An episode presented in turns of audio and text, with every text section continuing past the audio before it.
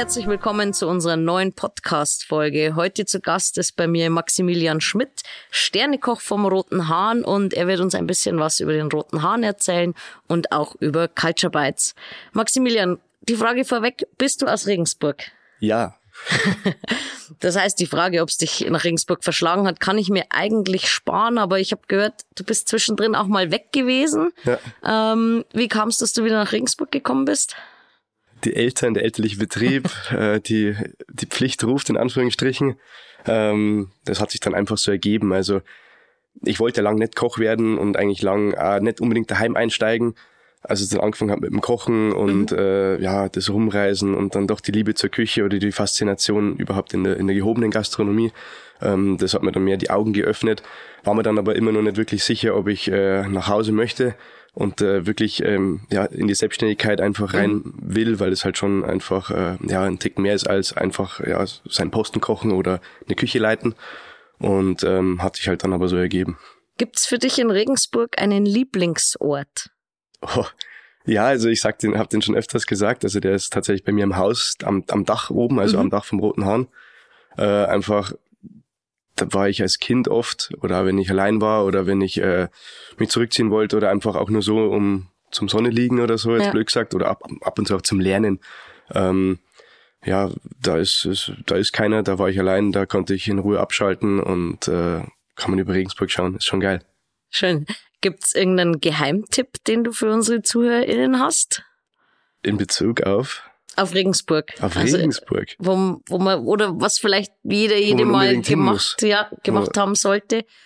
Abgesehen natürlich vom roten Hahn. Nein, ich mache jetzt hier keine Eigenwerbung, ähm, aber ist auch gut.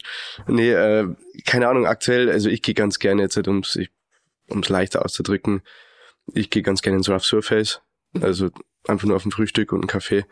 Finde ich super geil und ähm, hat sich so etabliert, dass ich das oft am Sonntag oder Montag mache. Okay. Ich bin ja der Meinung, dass jede, jede verliebt ist in diese Stadt, wenn er einmal zu Besuch war. Ähm, aber gibt's für dich was, was dieser Stadt fehlt? Hm. Ja, es ist eine schwierige Frage. es gibt natürlich viele, also es gibt schon ein paar Dinge, die fehlen, die man jetzt vielleicht, äh, also was in Großstädten einfacher ist, wo ich halt vorher gearbeitet habe. Ähm, das ist so, ist aber schwer zu sagen. Das ist vielleicht auch, hängt vielleicht auch mit den Menschen zusammen, weil mhm. man es oder weil, weil man es anders wahrnimmt, weil ich damals halt auf Reisen war oder einfach nur ähm, oder halt einfach als Koch unterwegs und dann connectet man ganz anders. Dann ist man eben halt ja, äh, mit seinen Jungs unterwegs mhm. und geht halt dann von der Bar in die Bar und dann lernt man da wieder neue Leute kennen und das ist alles aufregend und das ist halt neu und Großstadt und ungefähr hört es nie auf. Und in Regensburg ist man halt dann, ja, da ist man einmal ums Eck gelaufen und dann weiß das halt auch, wie es ist. Was aber jetzt nicht schlecht ist, weil also ich liebe Regensburg und für ja. mich ist die Größe einfach, ja, ist schon gut so. Okay. Kommen wir zum Roten Hahn. Wie lange gibt's denn das Restaurant schon? Also der Opa hat's gegründet 1950. Mhm. Und ähm, das war aber damals eher äh, Kartenspielerkneipe. Okay. Weil mein Opa war eigentlich Metzger und hat halt gemetzgert und nebenbei dann seine Kumpels eingeladen zum, zum äh, Schafkopfen. Und äh, dann haben sie angefangen, äh, so Abo-Essen zu verkaufen mhm. und halt wirklich so, äh, also zwei Essen für 3,50 mit einem Bier dazu, so in die Richtung ist das losgegangen. Ja. Und ähm, was ganz witzig war eigentlich. Und mein Papa äh, musste dann relativ früh übernehmen, der hat dann 83 weitergemacht. Mhm. Ähm, weil mein Dad war eher so der Nachzügler in der Familie und äh, der Opa hatte dann ist dann dement geworden und äh, der Papa musste dann mit 16 quasi schon im Hahn einsteigen und übernehmen. Okay. Und hat dann halt, äh, hat davor Koch gelernt und hat halt dann angefangen, das ein bisschen umzuswitchen auf Gasthaus, auf äh, wirklich gezielt mehr Essen und nicht nur die Kartenspiele und hat das halt dann mehr äh, Richtung ja, Gasthaus aufgebaut. Mhm. Und dann kam nach und nach auch das Hotel dazu, also die Stockwerke oben drüber haben es dann nach und nach äh, niedergerissen, neu aufgebaut. Hotelzimmer reingemacht. Ganz am Anfang, wo es der Opa noch gemacht hat, gab es ein paar Fremdenzimmer, hat man damals gesagt mit äh, Etagen, Duschen und so weiter. Also auch nicht, wie man es jetzt im heutigen Standard kennt. Ja, klar. Sondern es war halt, ja, das Haus hat so viel durchlebt und lebt immer noch. Ja. Du hast gesagt, dein Dad ist relativ früh eingestiegen. Wie war es denn bei dir? Bist du dann auch ähm, als kleiner Bur mit eingestiegen und hinten rum hast mit rumgewurstelt oder ja. war das für dich komplett Nee, neu? also ich war, ich bin einfach, ich bin ein Wirtshausburg quasi, so könnte mhm. man es beschreiben bin da drin wirklich aufgewachsen, habe da äh, eigentlich die meisten Stunden meines Lebens wahrscheinlich verbracht. äh, nach der Schule heim dann halt durch die Küche laufen, die Köche Servus sagen, was Mittagessen mit der Familie auf dem Personaltisch oder im Restaurant mit den Stammgäste. Mhm. Die Stammgäste, da war gab's einen, einen Tisch bei uns. Das waren wie quasi meine meine Ziehopas, kann man mhm. sagen mit denen bin ich jeden Mittag da gesessen, habe dann da äh, sonntags einen Schweinebraten gegessen und unter der Woche halt äh, Schnitzel oder keine Ahnung. Ja. Und bin da halt aufgewachsen und das war schon schön. Und dann halt natürlich auch mitgeholfen ja. später. Jetzt hast du vorher eingangs gesagt, du wolltest eigentlich gar nicht Koch werden. Wie ja. kam es, dass du dann doch Koch geworden bist? Ja, also ich wollte es nicht werden, weil ich natürlich früher dann auch dementsprechend oft mithelfen musste. Mhm. Und äh, wenn man halt mit zwölf dann hinter der, also mit zwölf habe ich dann ab und zu hinter der Theke ausgeholfen und habe die Getränke gemacht für die Gäste und halt so zapft und so weiter. Und äh, mit 14, 15 bin ich dann in die Küche oder, oder davor auch schon, ich weiß gar nicht mehr genau. Und dann, wenn man halt äh, in den Ferien, äh, ja, sechs Wochen Sommerferien und wenn man dann da arbeiten muss und dann geht's bis nachts um 10, 11, dann denkt man sich schon, ha, aber meine ganzen Kumpels sind draußen und habe jetzt nicht so Bock drauf, ja. ehrlich gesagt. Und das war dann eher so das Ding, äh, was eher nicht so spannend war. Und ähm, verschuldend eigentlich, warum ich dann angefangen habe, äh, ich habe ein Praktikum damals gemacht beim Anton Schmaus, ähm, das aber dann wieder vergessen, mehr oder weniger, wo es dann Richtung Ende der Schule ging. Mhm. Und der Papa hat das dann quasi wieder aufgewirbelt und, ah, du hast der Praktikum gemacht, das hat dir doch gefallen und wie wär's denn so, Lehre, das schadet ja nie, wenn man das in der Tasche hat, so die klassischen Sprüche. Ja. Und ja, ja, okay, passt, ja, machen wir halt. Und dann habe ich angefangen und dann hat's mir gefallen und dann, ja. Was wärst du denn geworden, wenn du kein Koch geworden wärst? der Traum, oder was heißt der Traum, damals als Jugendliche wollte ich eigentlich immer Pilot werden mhm. und wollte eigentlich zur Bundeswehr äh, ja, Jetpilot werden. Okay, spannend. Weil ich damals quasi im Segelflugverein war mit 14 und da kam man so die Flugliebe. Okay, jetzt ist natürlich so, wir haben schon gehört, Praktikum irgendwie im Sterne-Lokal. Jetzt ist natürlich so Kochausbildung, man kennt es aus irgendwelchen Fernsehshows oder wie auch immer, schon auch hart, oder? Wenn man auch bis nachts irgendwie schaffen muss, kochen muss, ähm, das ist nochmal eine andere Dimension als, ich sage jetzt mal in Anführungszeichen, eine normale Ausbildung, oder? Ja, also ähm, ich will jetzt ja gar nichts verteufeln, weil es eigentlich immer ähm, schade finde, wenn man es, also es ist natürlich jetzt ja kein du sitzt jetzt nicht an der Kasse und machst Piep, also blöd gesagt, sondern ja. ähm, es ist schon, du musst dich da schon mit Leidenschaft dahinter klemmen und es braucht ein bisschen Liebe und Herz und äh, Willenskraft, dass man es äh, wirklich durchzieht. Das ist aber, glaube ich, in ganz vielen Bereichen ja so. Ähm, es, es ist auch ein unheimlich schöner Beruf. Also es gerade, es findet auch jetzt ein Umdenken statt, was gut ist und man äh, muss da nicht mehr rumschreien in der Küche und äh, so wie man es halt noch kennt und da fliegen Pfannen und das und das. Also ist das jetzt auch nicht mehr unbedingt. Aber es war schon nicht einfach, sagen wir mal so. Mhm, Glaube ich. Apropos nicht einfach, ähm, es ist auch nicht einfach, so einen Stern zu kriegen. Aber was genau muss man denn dafür tun? Gut kochen. okay, abgesehen vom gut kochen, ein bisschen Shishi und das schön dekorieren oder wo sind da die Herausforderungen oder also liegt es ja, dann nur an den Geschmäckern oder? Genau, also in erster Linie würde ich schon behaupten, also ich kenne jetzt keinen Inspektor oder die, die, mhm. die das verleihen, aber ähm, es gibt also fünf Grundregeln von Michelin und äh, sie bewerten nur das Essen, was das angeht. Und ähm, also natürlich muss das jetzt sauber ausschauen am Teller, davon gehe ich jetzt mal aus. Aber in erster Linie ist es 100% der Geschmack. Und da ist es entscheidend, wie das schmeckt, ob es halt wirklich dann das wert ist oder nicht.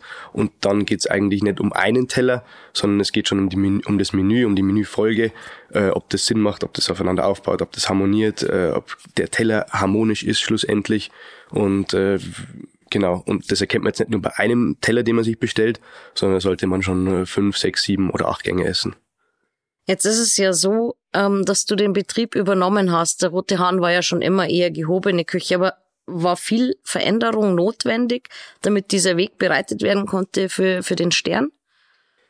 Ja, es war äh, es war für mich schon am Anfang äh, ein holpriger Weg und auch einer, der mich, äh, glaube ich, zehn Jahre älter werden hat lassen in der Zeit, weil ähm, ich war schon happy und ich wollte ihn auch übernehmen äh, damals und das war halt mitten im Lockdown und äh, dann haben wir Takeaway-Essen verkauft, nebenbei habe ich mit den Lehrlingen das Restaurant neu gestrichen mit meiner Frau, dann hat das Hotel weiter bis in den vierten Stock. Äh, wir haben halt irgendwie versucht, da selber mhm. was zu machen und wollten es halt langsam so hinbiegen, wie wir uns das Restaurant quasi wirklich vorstellen. Das Ganze geht natürlich nicht von jetzt auf gleich, ja, weil klar. das kostet ja alles äh, wirklich auch äh, einiges an Geld. Und ähm, aber in erster Linie natürlich ging es dann in meinem Kopf um die, um die Küchenphilosophie wie schaffe ich es, dass ich quasi ein Traditionshaus dahin bringe, wo ich hin will. Okay. Und äh, habe dann am Anfang wirklich so äh, einen Spagat geschlagen zwischen Oldschool und meiner Version Und dann gab's halt noch die Klassiker, wie man sie kannte vom Roten Hahn und halt mein Menü dazu. Okay. Und äh, offenbar ja, hat das schnell gefruchtet, weil ja, der kam dann relativ zügig, der Stern. Mhm. Also zwischen den Lockdowns war die Testphase und 21 ähm, gab's ihn dann. Und das war dann wie so ein Befreiungsschlag für mich, so ja cool, es hat funktioniert. Und äh, jetzt können wir richtig in die Richtung gehen. Konzept ist aufgegangen. Genau. Jetzt habe ich natürlich die Frage, wie sieht so ein typischer Tag im Leben eines Michelin-Sternkochs aus?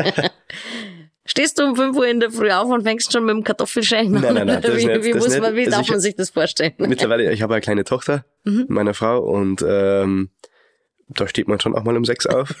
Ich versuche es immer oft so bis acht hinauszuziehen oder hoffe, dass meine Frau dann aufsteht. Ähm, nee, aber dann, ja, sind solche Termine jetzt bei heute zum Beispiel Mhm. fällig. Ähm, ich habe ganz viele, ähm, meistens ein paar äh, Bestellungen, die ich vormittags erledige, was halt quasi das normale Tagesgeschäft äh, angeht, wobei das mittlerweile schon meine Jungs im Team äh, sehr gut übernommen haben und äh, habe da auch echt ein starkes Team, der quasi hinter mir stehen und äh, mir da vieles abnehmen. Und ansonsten, ähm, ja, habe ich, bin ich schon relativ getaktet vormittags, was, was manche Sachen angeht. Da bin ich einmal froh, wenn zwei Wochen nichts ist. Und äh, am liebsten, wenn ich wirklich dann um 12 oder um 14 Uhr spätestens in der Küche sein kann und in Ruhe mich herrichte für einen Abendservice. Okay. Gibt's was, was dir beim, beim Kochen besonders wichtig ist oder worauf du Wert legst? Mm, Ja, also Perfektion ist ja immer so ein relativer Begriff. Mhm. Ähm, aber ich bin schon eher, ich, ich bin schon leicht perfektionistisch angehaucht, würde ich sagen. Sei es jetzt vom, von der Optik her, noch vom, wie ist die Zubereitung, wie, es- wie schmeckt's. Und das ist mir eigentlich alles wichtig, dass es immer exakt rausgeht. Und das ist natürlich erfordert wahnsinnig viel Disziplin von jedem und äh, also wirklich von, von jedem Mitarbeiter. Und das ist dann quasi meine letzte Instanz, ist alles geht an mir vorbei und ich schaue nochmal drüber, so gut es geht. Aber auch da steht und fällt das Ganze immer mit einem guten Team, die da wirklich genauso dahinter stehen. Weil allein kann man da nichts reißen. Also es braucht die richtigen Leute, die da mitziehen und dann ist das wirklich ein, ein, ein komplettes Teamding. Okay. Ja. Wie ist es dann daheim beziehungsweise privat? Gibt man da den Kochlöffel auch mal ab? Ja, schon. Also ich lasse mich Ähm, ganz gern bekochen. Oder ist man dann so in Nee. sich auch so, naja, ich bin bei Freunden eingeladen, das hätte ich jetzt so und so gemacht und hätte vielleicht noch so. Nee, um. Gottes Willen, überhaupt nicht. Gar nicht. Gar nicht. Also 0,0 und ich liebe es, auch wenn wir eingeladen sind und irgendwer äh, äh, für uns kocht. Viele trauen sich dann natürlich nicht, äh, Ja. weil sie halt, ah, was soll ich jetzt da kochen? Wobei mir das völlig wurscht ist. Also mir schmeckt alles, ich bin relativ einfach gestrickt und wenn es schmeckt, dann schmeckt's und dann ist gut. Okay. Und dann, äh, also ich bin dann nicht einer, der dann analytisch davor sitzt und ah, das und so und hier. Nee. Fischstäbchen von allen Seiten. Nee, das ist mir auch zu, das ist mir zu blöd. Das mache ich mit Weingerichten, Ja. aber genau bei den anderen, nee. Okay, ähm, gibt's Trends, die dich in der Gastronomie faszinieren oder die jetzt vielleicht kommen oder Trends, die du bescheuert findest? Weil viele machen ja irgendwie Fusion-Küche oder mit, keine Ahnung, Molekularküche und sowas. Gibt's da Trends, die dich faszinieren oder die du bescheuert findest? Ich frage Bescheuert? jetzt einfach mal so. Also bescheut gar nichts, weil irgendwie hat, es hat, finde ich, alles seine Daseinsberechtigung.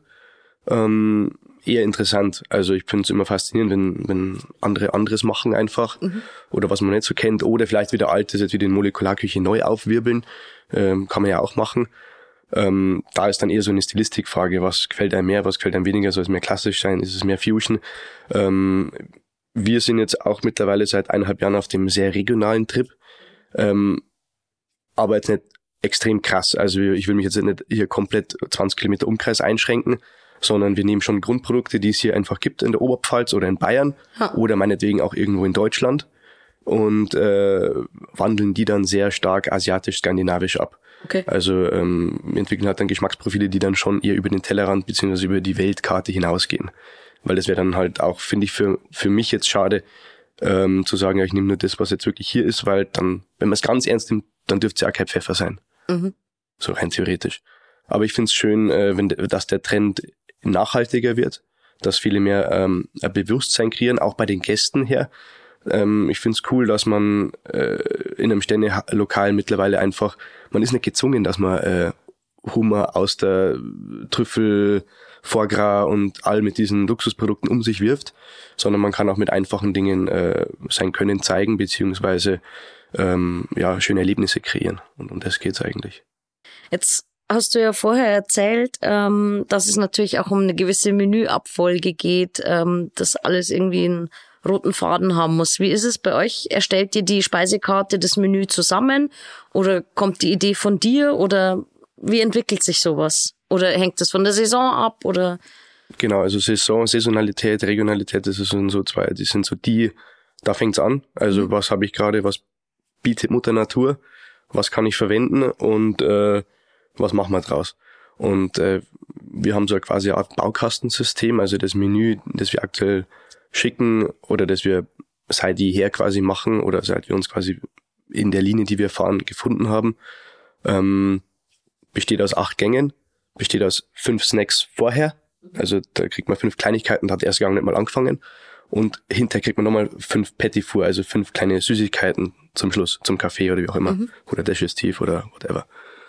Und ähm, das, dieses Baukastensystem behalten wir bei und ähm, tauschen dann quasi immer Gang für Gang einzeln aus. Okay. Also wir ändern nicht alles auf einmal, weil es einfach auch für uns dann zu viel ist in der Menüdramaturgie her, dann wird es vielleicht einfach nicht mehr so viel Sinn ergeben, mhm. beziehungsweise dann kann man nicht so gut Probe kochen, außer man äh, verbringt wirklich ein halbes Jahr vorher, dass man alle acht auf einmal wechseln kann.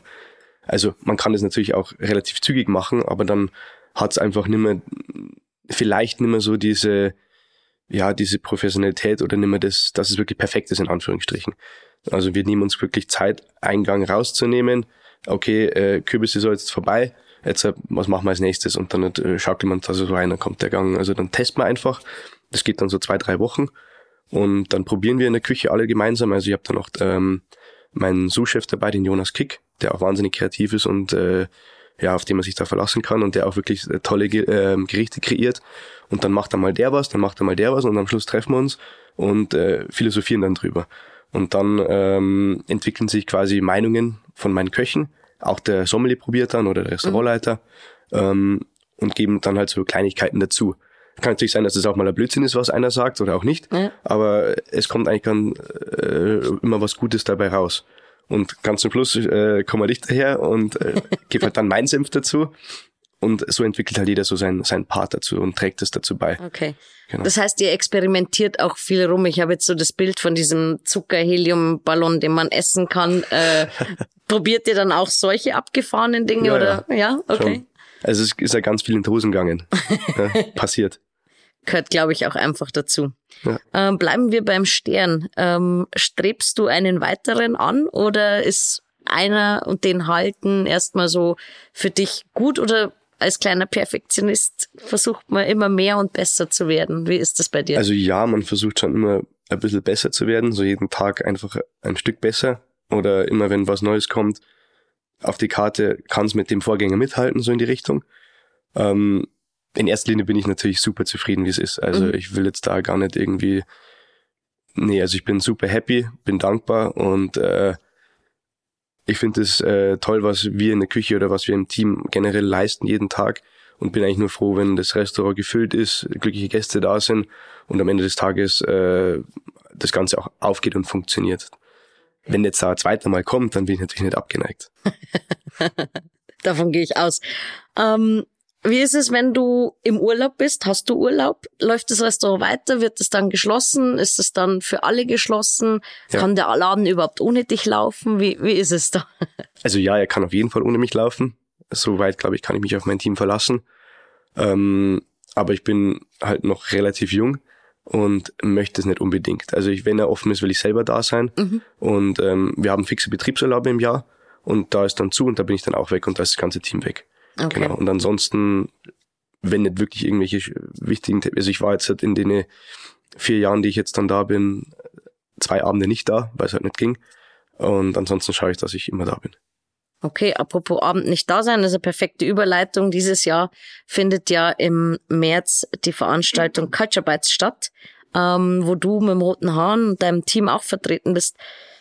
Steht die Küche in der Zeit still, weil du ja bei Culture Bites bist, oder hat der rote Hahn weiterhin offen? Nein, also wir werden wahrscheinlich, das ist ja Freitag, Samstag, wir sperren da mittags zu mhm. und wir werden abends quasi die Kapazität reduzieren, sodass die Jungs das stemmen können. Okay. Und äh, dann es bleibt offen und ich bin mit ein paar Leuten auf Culture Bites. Wir haben schon gesagt, Überleitung, ähm, Culture Bites, 15. 16. März. Was erwartet denn die Gäste auf dieser Veranstaltung? Also es wird schon, glaube ich, äh, eines der gastronomischen und ich Anführungsstrichen Festival-Highlights auf kulinarischer Ebene mhm. und also mit Kunst und Kultur quasi vereint. Und ähm, soweit ich weiß, gibt's das in Bayern jetzt auch nicht in dem Stil. Von dem ist es äh, ziemlich cool. Und ähm, also ich kenne es nur jetzt von St. Moritz, äh, Budapest, äh, Las Vegas, glaube ich, gibt's auch eins. Oder ähm, genau, in äh, St. Moritz war ich selber mal dabei. Oder Rheingau Gourmet Festival habe mhm. ich auch schon mal mitgekocht. Und ähm, genau, das sind halt die, die ich jetzt kenne und die, die sind einfach, das ist schon ein, ein nettes Beisammensein.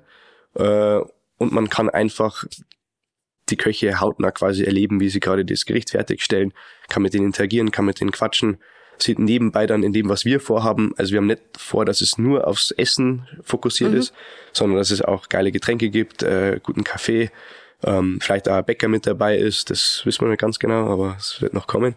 Und dass nebenher irgendwelche Acts einfach laufen.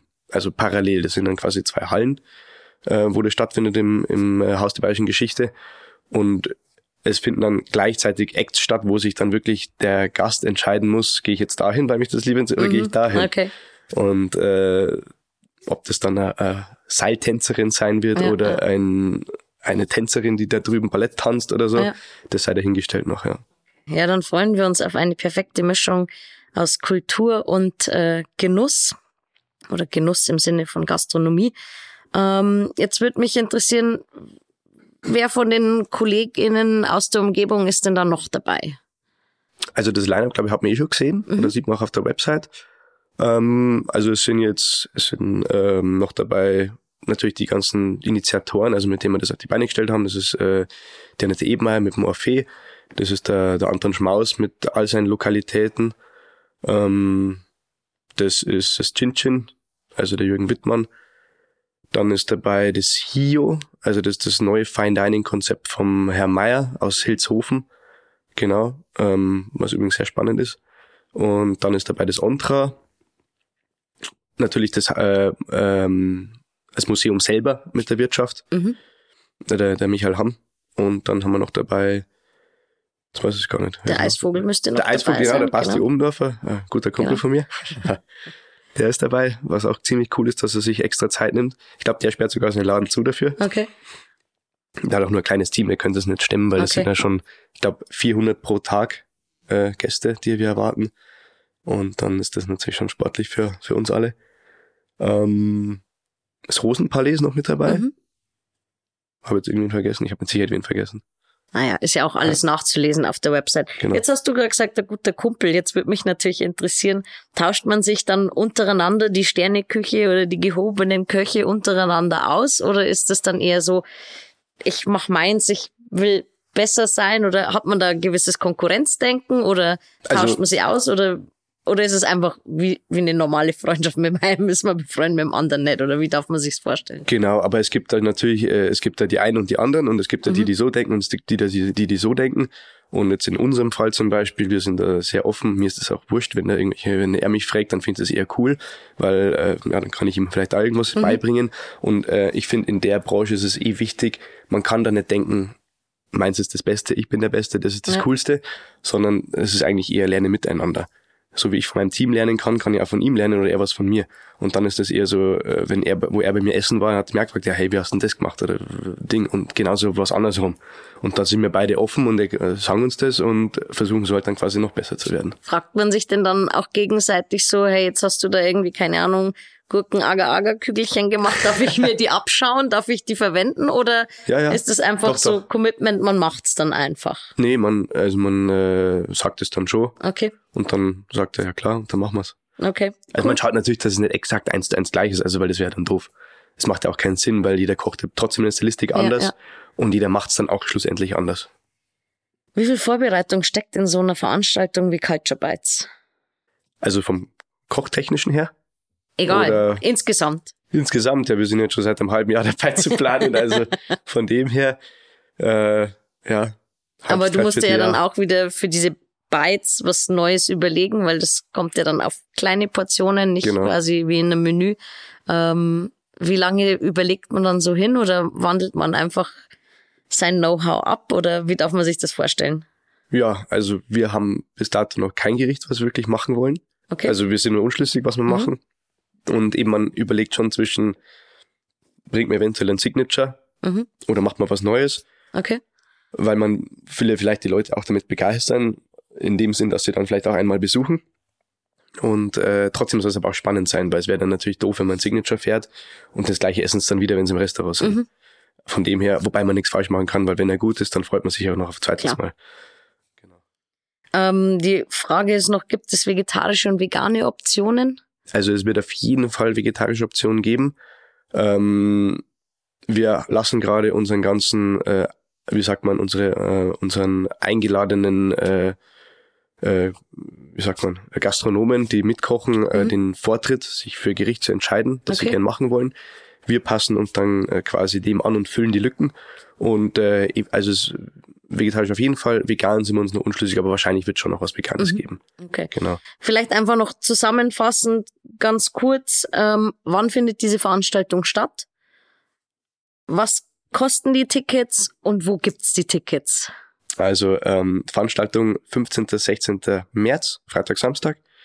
Beginn 19 Uhr im Haus der Bayerischen Geschichte.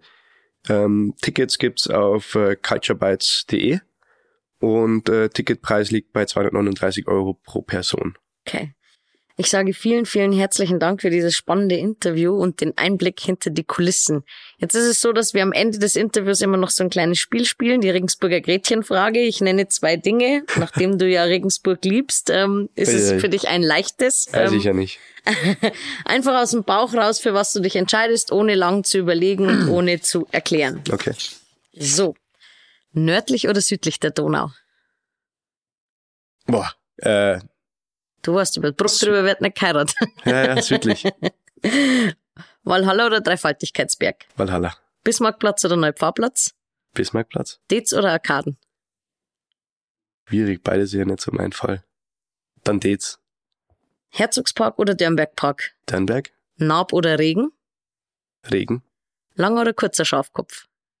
Lager. uh, Jazzfest oder Bürgerfest? Ah, ist auch wieder schwierig. Ich würde sagen, früher war es Bürgerfest, mittlerweile Jazz, aber ah, Bürger ist schon cool, Bürger. Äh, Badeweiher oder Donau? Hm. Beides was. Badeweiher, Westbad oder Wörthbad? Wörthbad. SSV Jan oder Eisbären? Ich habe bei beiden gespielt. Aber hoffentlich unterschiedliche Sportarten. Ja, ja, ja, schon. Ja, ja, Ich lasse auch beides gelten. passt. Grieser Spitz oder Janinsel? Hm. Janinsel, Bezahlen bar oder mit Karte? Bar. Markt am Freitag oder am Samstag? Beides ungünstig, weil ich meistens arbeite. Irish Harp oder Murphy's Law? Auch beides schwer, Murphy's Law. Pustet oder Dombrowski? Dombrowski, Aufstehen oder Snoosen? Snoosen, Altstadt oder Stadt am Hof? Stadt am Hof. Kaufhof oder Horten? Ach Gott. Horten. Charivari oder Gong FM? Dann ihr GoGFM. Selber kochen oder bekocht werden? Bekocht werden. Perfekte Präsentation oder Fokus auf den Geschmack? Fokus auf den Geschmack. Süß oder herzhaft? Ich, hab, ja, ich liebe jede, jegliche Art, also auch schwer. Lunch oder Dinner? Wenn es im Lunch ein großes, äh, auch das große Menü gibt, dann auch gern Lunch, ansonsten Dinner. Okay. Und last but not least, à la carte oder Menü? Menü. Okay. Vielen, vielen herzlichen Dank. Ich freue mich sehr, äh, dass du dich all den Fragen gestellt hast und äh, wir freuen uns auf Culture Bites und die kleinen Bites, die du uns kredenzen wirst. Perfekt. Danke, danke. Ich freue mich auch. Informationen rund um die nächste Folge bzw. die nächsten Folgen findet ihr auf unseren Social Media Kanälen, die wir euch in den Show Notes verlinken werden. Wir freuen uns, dass ihr zugehört habt und bis zum nächsten Mal.